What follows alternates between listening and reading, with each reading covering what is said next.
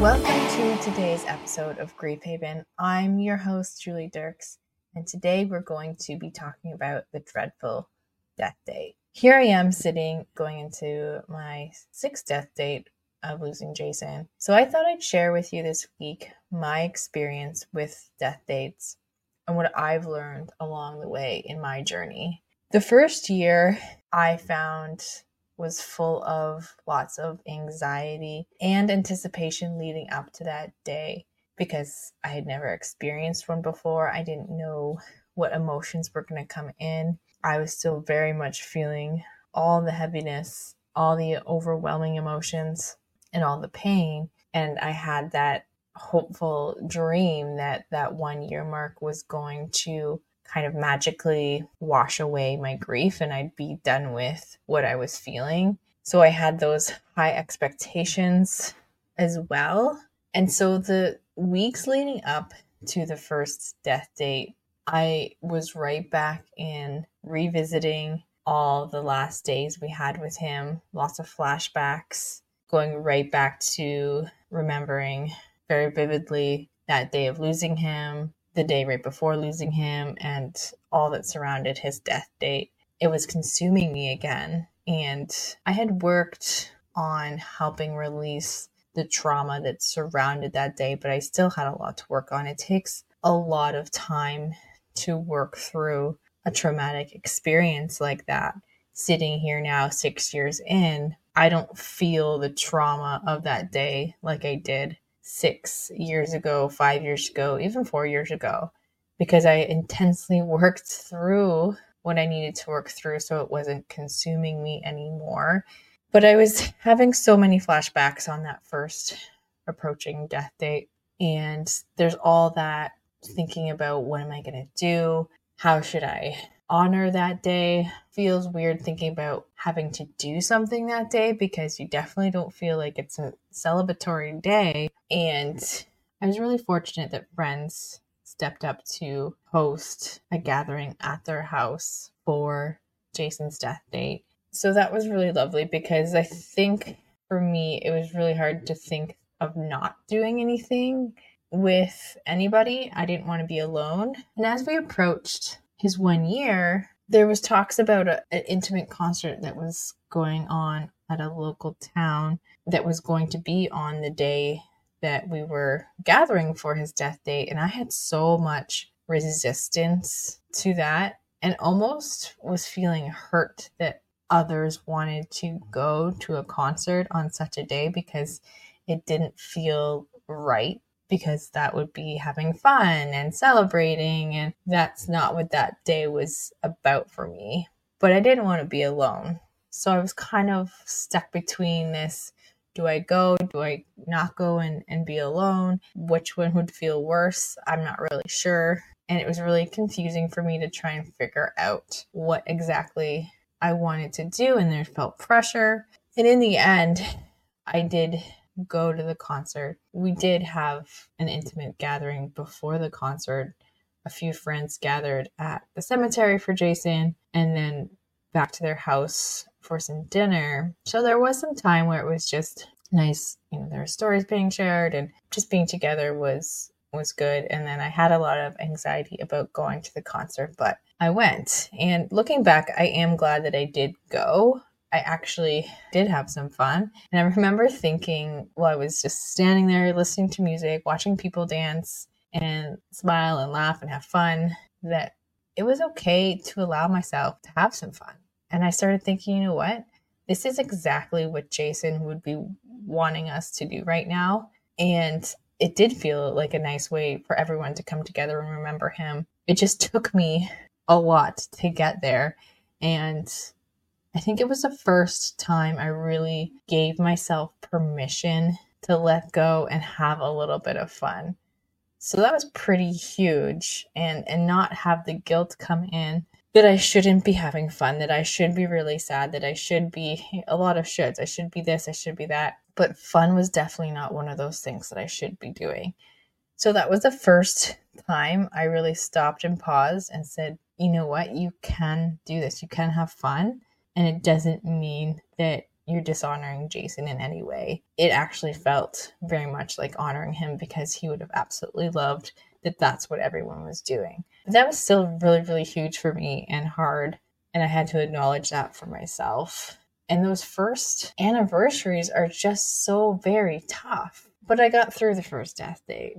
And my grief didn't magically go away. It was still very much there. If anything, it felt a little bit heavier for a while because of that expectation that I set up for myself that things were all going to be better. But really, the first death dates are hard because it's a reality check that this is actually happening. That yes, you got through the, all the firsts, but now it's highlighting that you still have to keep going through life without them. They're not coming back. And that really slid me into a bit of a slump for a while because I wasn't thinking about what happens after the one year mark. I was just totally focused on getting through that one year mark. And so what, when it was done, it was kind of like, now what? All this grief is still here. And what am I supposed to do with it now? Is it going to be here forever? And a lot of times, and I know I heard this while I was kind of in the first year from people who are ahead of me in their grief that they would say year two can almost be harder than year one. And I did not want to hear that because year one felt impossible. So, how could year two be any worse? And I would really truly say that year two, the first six months of year two, were extremely challenging because you feel like you should start getting better, that you should be done with this grief. Those expectations that we've set up for ourselves, that society has set on grief, that leads us to feeling that way. And then the whole support that you get within that first year does really start to dwindle and it feels like people think like okay she got through the first year she's good now. And that's not true. It's not true that you're good now as soon as the first year mark is over. And I'm lucky and fortunate that I still had a fairly solid support system. But I think the majority of people believed that I was good now and, and didn't have to check in on me anymore. And I know that is a huge struggle for a lot of grievers after the first death date has passed. So just remember that when you are going through the first death date. And remember that for people in your life who have gone through the first year of grieving that it just doesn't go away. Another important piece that I've really learned through all these death date is the body remembers. For me, it's fall time. That marks the season that he died. And as soon as the cold weather comes in, as soon as the leaves start to change, as soon as we start preparing for Halloween, my body very much remembers. And every year has been a little bit different for me. But the first three years, I was feeling that slump as soon as the fall time hit. And I wasn't super aware that it was because of the death date approaching. It took me a while to piece that together that my body was remembering what was happening this time of year. And like I said, it, it does change a little bit every year in terms of how I'm feeling about the death date approaching, how my body feels. And this year, I'm really feeling it within my body. My body has really remembered it this year. And this is being six years into losing Jason. My grief isn't at the top of my mind anymore all the time. So I think this year I was a little surprised when fall time hit it actually kind of really hit me at Halloween that I was really going into to feeling this within my body. And so I'm really processing that for myself. But I think this year there is an added layer of being the first time since Jason's died it's on the same days. When he went out to a work retirement party, it was on a Thursday. This year, we're back on a Thursday, the 9th being the Thursday. And then I woke up the Friday morning with a knock on the door, and it's again going to be the 10th on a Friday this year. So I think that is definitely an extra layer that I'm feeling this year and it's bringing more in the memories this time than it has in the past so that's been interesting for me to kind of discover and feel. Whereas last year, I was actually anticipating maybe more grief because it was the five year mark. And I thought that seems like a significant, a significant marking of time. Five years is a long time, really, especially when you're in the thick of raising kids and how much my boys have grown up since they lost their dad. They were seven months old and two and a half years old when their dad died. Now they're six and eight. And that's a significant amount of time in their childhood. So I really was actually anticipating it last year, but I was so busy last year at this time. I was I was packing up my house and moving into a new house with my boyfriend right before this his death date. So i was really consumed by all that and it was actually a really exciting time for us. And it's i was too occupied honestly to to really sit with whatever might have been coming up. It's not that i ignored his death date. We still got together with friends and honored his death date but I think I was just so consumed and excited about what was happening in my life. And that's okay. I, I didn't shame myself for that. I didn't think that something was wrong with me or I was forgetting Jason by feeling super griefy for this time of year. But I acknowledged it for what it was and I knew that it was his death date. And so maybe this year it's just a little more added because I didn't really feel it last year. Who knows? There's so many different layers to grief and I'm just allowing it them to come in this year as they're coming up. I mean, significant days like death date really truly have that way of bringing in the familiar ache to remind you of your loss, even when it's not at the top of your mind anymore and consuming you. And for a while, that grief can be right back at your side as a steadfast companion. That's what it feels for me like right right now. It's it, I know it's just kind of always there. The triggers are a little bit more heightened right now, and that's okay. There's nothing wrong with that. But it makes me want to talk about the reawakened grief because that is a very much a thing for a lot of people, especially as you get into climbing up into the years of it being 5, 10, 12 years since your loved one has passed. So sometimes I'll notice I feel more anxious or I feel off or I'm really lacking motivation or feel myself going into a slump without really knowing why until I pause and think about it for myself. I give myself space. I'm aware of that I'm feeling anxious or off or lacking motivation. And that's the first step for me is always acknowledging and I could go a couple days of feeling this way with kind of ignoring it and not really putting attention to it until I kind of pause for myself and think, okay, I've been feeling off lately. Let's think about this.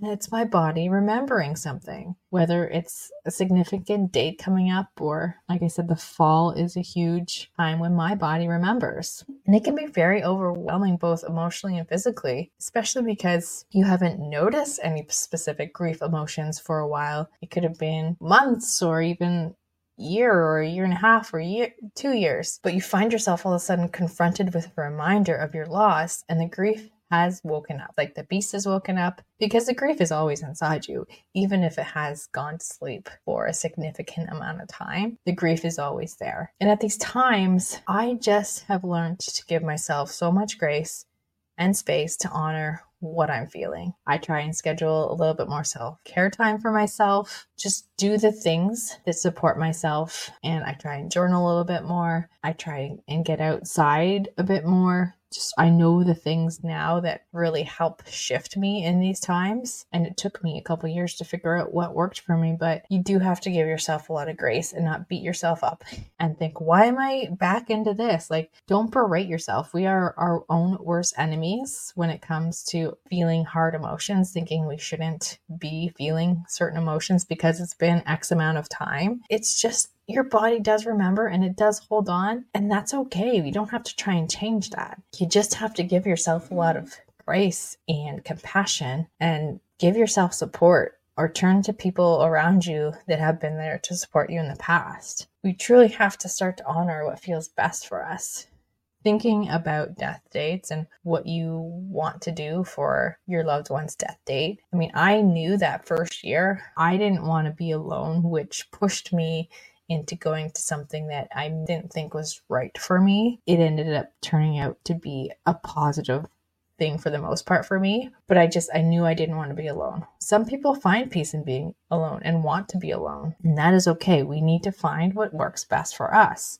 And I have learned that having some time to myself on that death date is important. I need time to reflect, but I also still truly am grateful and love that I can still gather with people that truly cared about Jason and loved Jason and still miss him every year when his death date approaches. You can also incorporate some of their favorite things, like their favorite meal or their favorite dessert. You know, go to their favorite restaurant, do something that they were passionate about, watch their favorite movie. Think about them, right? And do something that feels like it's honoring them. Jason loved getting together with his friends. So I feel like that is a very significant way to honor him is by getting together with friends who have lots of stories and memories of him. But I will say it definitely takes some time to find what feels right and works for you and that's okay. You don't have to have it all figured out the first year and know leading up to that day what you want to do and have it all mapped out.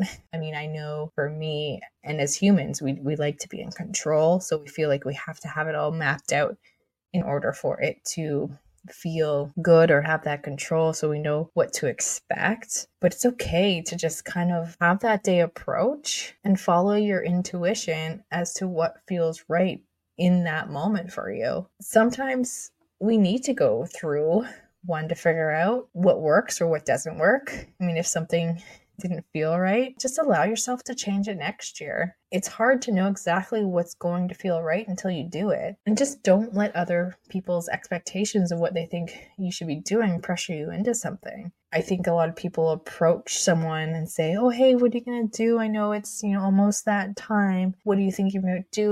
And I know people think that's supportive, but that can put a lot of pressure on the griever in terms of thinking, oh my gosh, like, do I have to do something? Are people expecting me to do something? Maybe they don't want to do something. The better way of approaching someone about the death date coming up is just asking them if there's anything they need or anything they would like and being open to what they need because they just need to tap into their own tuition and ask themselves what feels right. Ask yourself what feels right. Pause and give yourself the space to see what your body's going to tell you. And I would truly suggest finding some time to be alone, whether it's just taking a walk or sitting in your your room alone. I think it's really important to give yourself space to feel process or release anything that's coming up as you go through the death dates. And just being gentle with yourself every single death date, because I think death dates, from my experience, for the most part, are going to be hard, are going to reawaken grief. And that is okay. And you're not taking any step backwards in your grief because I know that it very much can feel that way, especially if you feel like you've been doing so well and life is moving forward so great. And not that you don't miss them, but it just doesn't seem like it's consuming you like it did before. And maybe when the death date approaches, it's consuming you again. Just be gentle on yourself and turn back to the things that you know help you get through the hard times. What's in your toolbox? Pull it out. What are the coping strategies that have worked for you in the past? And give that to yourself as you go through the really hard emotions again with death dates approaching. And on the flip side, if a death date's approaching and you're not feeling that griefy slump, the reawakened grief like you have in the past, don't beat yourself up about that either because every year is different. You're at different phases in your life every year. And we just need to honor where we're at every single day and not should on ourselves or beat ourselves up thinking we're dishonoring them some way by not feeling a certain emotion. Just a final point here is I know for me, especially the first two years, the days leading up to the death date were way worse for me than the actual day, which surprised me. But I think I was just putting so much pressure on myself. I was feeling so anxious and overwhelmed, not sleeping well, that I just felt like a big mess leading up to the day. And then the day came and I was like, whoa, that wasn't as bad as I thought it was going to be. Why did I put myself through all that? But again, can't beat myself up. I learned something going into the first death date that if I honored myself, I was going to get through it because it does feel like when you're approaching, especially the first death date, that you might not get through it which I think is where all the anxiety comes in. But just know if you are having a really hard time with an approaching death date, that's okay. And just stop and pause for yourself. And it's easier to break it down and think the death date is one single day. Yes, it's a horrible day, a tragic day that changed the course of your life forever. But it's again, it's 24 hours. And when I broke it down into that for myself, it became less scary and that I could actually survive it. It's taking it one step at a time, one day at a time, one hour at a time, and even one minute at a time if that's what you need to do. That's what I have for you today. If you know someone who could benefit from this episode, please share it and help spread these important grief topics. You can follow me on Instagram at Julie Derks underscore grief coach. That's J U L I E D E R K S underscore grief coach. I appreciate you and sending all my love.